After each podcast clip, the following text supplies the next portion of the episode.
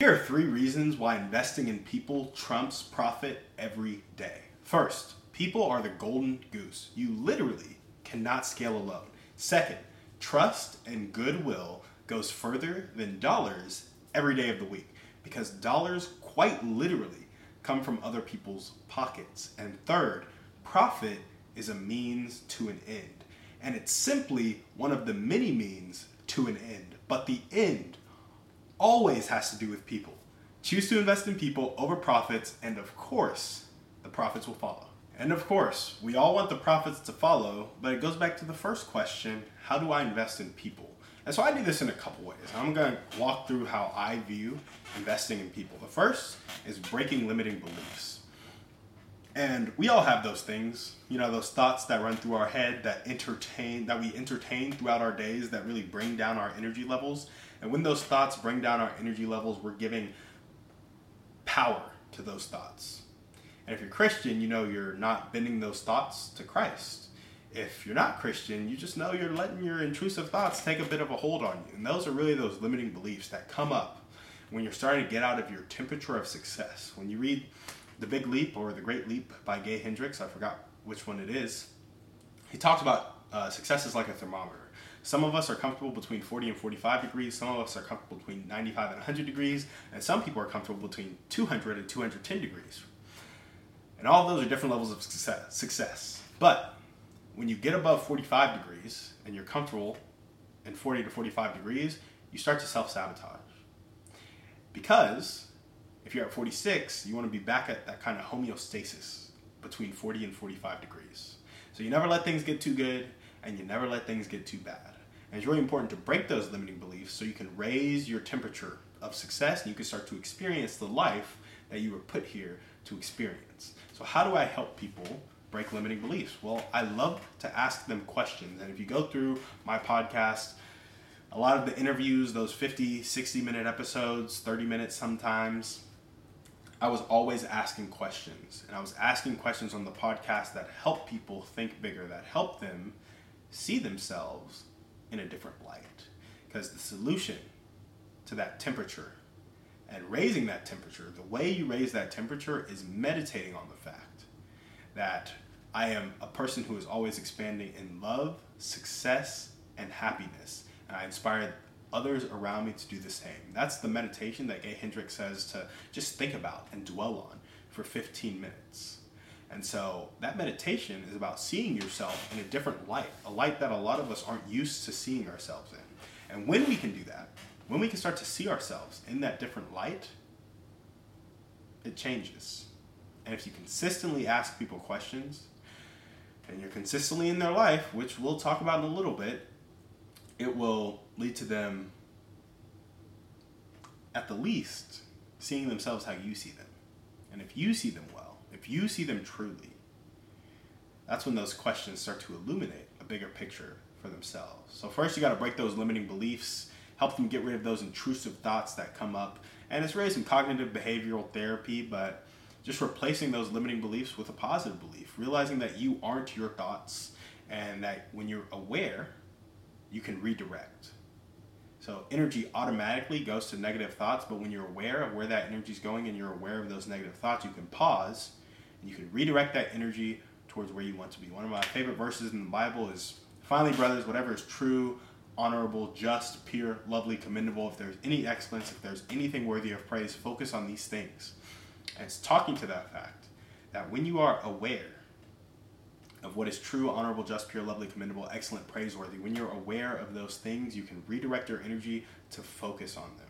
But it takes awareness and it takes clinging to whatever is those eight things, those eight positive things in your life. So ask people questions, help them illuminate who they're meant to be for themselves, sell people on themselves, if you will. And as you do that, maybe they'll see themselves in a different light. Maybe they'll be a bit more aware the next time they're thinking negatively. Outside of breaking limiting beliefs, another thing is helping them develop their skills. So I have an LLC with kind of three people in my life. It's my brother, it's my mom, and it's a friend of mine from college. And we're trying to buy some real estate together. Trying to buy some sober living together. If you've been following me for any amount of time, you know that sober living is the move right now for me because it's so aligned with where I wanted to go anyway, and it's a good cash flow model, and it helps us to acquire properties with getting private money partners, all of that stuff. But when it comes to the LLC, some of them didn't know how to underwrite deals or think about deals, and I would help them underwrite deals and think about deals by kind of helping them see my model, see how I underwrite, see the things that I'm doing to say yay or nay on a deal. And that looked like creating my Excel sheet, making sure I know my thought process and like, hey, look, these are the expenses of the property. This is what the property is probably going to bring in. And if we know all that and we know what interest rate we're going to get based on where it's at right now, which, yes, these interest rate sucks. When you know that, you'll see that you can um, underwrite clearly. It's not that difficult. You just have to take into account all the expenses, and money's really expensive right now, and that's why a lot of deals aren't working. So we're saying no to a lot, but when we find the stuff we say yes to because of the higher cash flow model with sober living, then we're able to start to scale our portfolio together, get to that financial freedom point, and I was able to help them develop that skill of like, hey, this is how we look at deals, this is how we think about deals, this is how we build relationships with people who have deals and with people who have money. And helping them develop that skill actually helped me hone it because I knew the information, but I hadn't really applied it, and I definitely hadn't taught it to somebody before. And so just being held accountable to the stuff I'm doing making sense is really helpful for me, and I get the opportunity to invest in them. And as we invest in each other together, we'll be able to scale really far. Because after we start acquiring these properties and we get our initial momentum, our initial cash flow, there's a group of four people who know how to do it. And so then we could be putting out four times the effort, four times the properties, four times the cash flow. And yeah, sure, it all breaks down. It's like, well, you're going to be dividing the profits by four.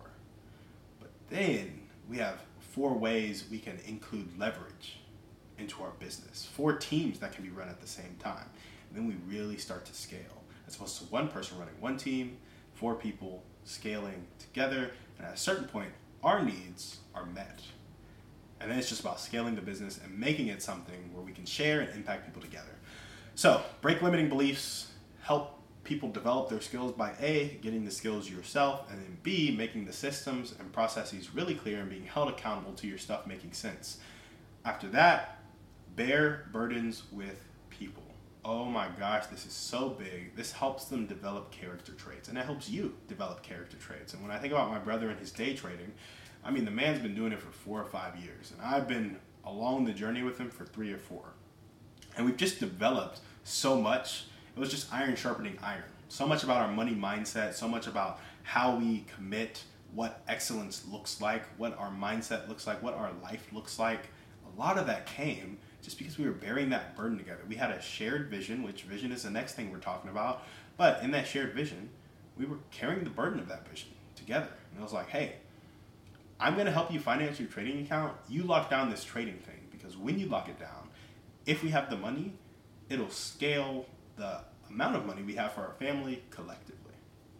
So in bearing burdens with my brother, it was like, hey, how can we optimize this strategy? Hey, how can we tweak your mindset? How can we tweak your behavior? How, how can we make sure that everything is optimized for you to be a profitable trader? How can we break some of those limiting beliefs? What do you need to develop those skills? And with the skills part, it was actually funny because I was not always a person who was asking these questions. In fact, he wanted to get a mentor, and I told him, I don't think you should spend any money on a mentor because I still had the limiting belief that spending money was painful. And instead of spending the money because I thought it was scarce, I figured we would save the money and you could figure it out on your own by sacrificing your time. I did not know that speed to impact was important. If you listen to my last podcast, you know all about speed to impact. But I did think that preserving money and giving away time was the way to go about life. He ended up buying the mentor. It ended up changing his trading, ended up making him a person who can trade better, and that mentor bore the burden of it of his inexperience with him and that mentor was well equipped to bear that burden, so it wasn't very taxing for him, and he was compensated well for it, but he still bore the burden with him. And similarly, in bearing the burden with my brother of our family's wealth, we have developed character traits that have really helped us.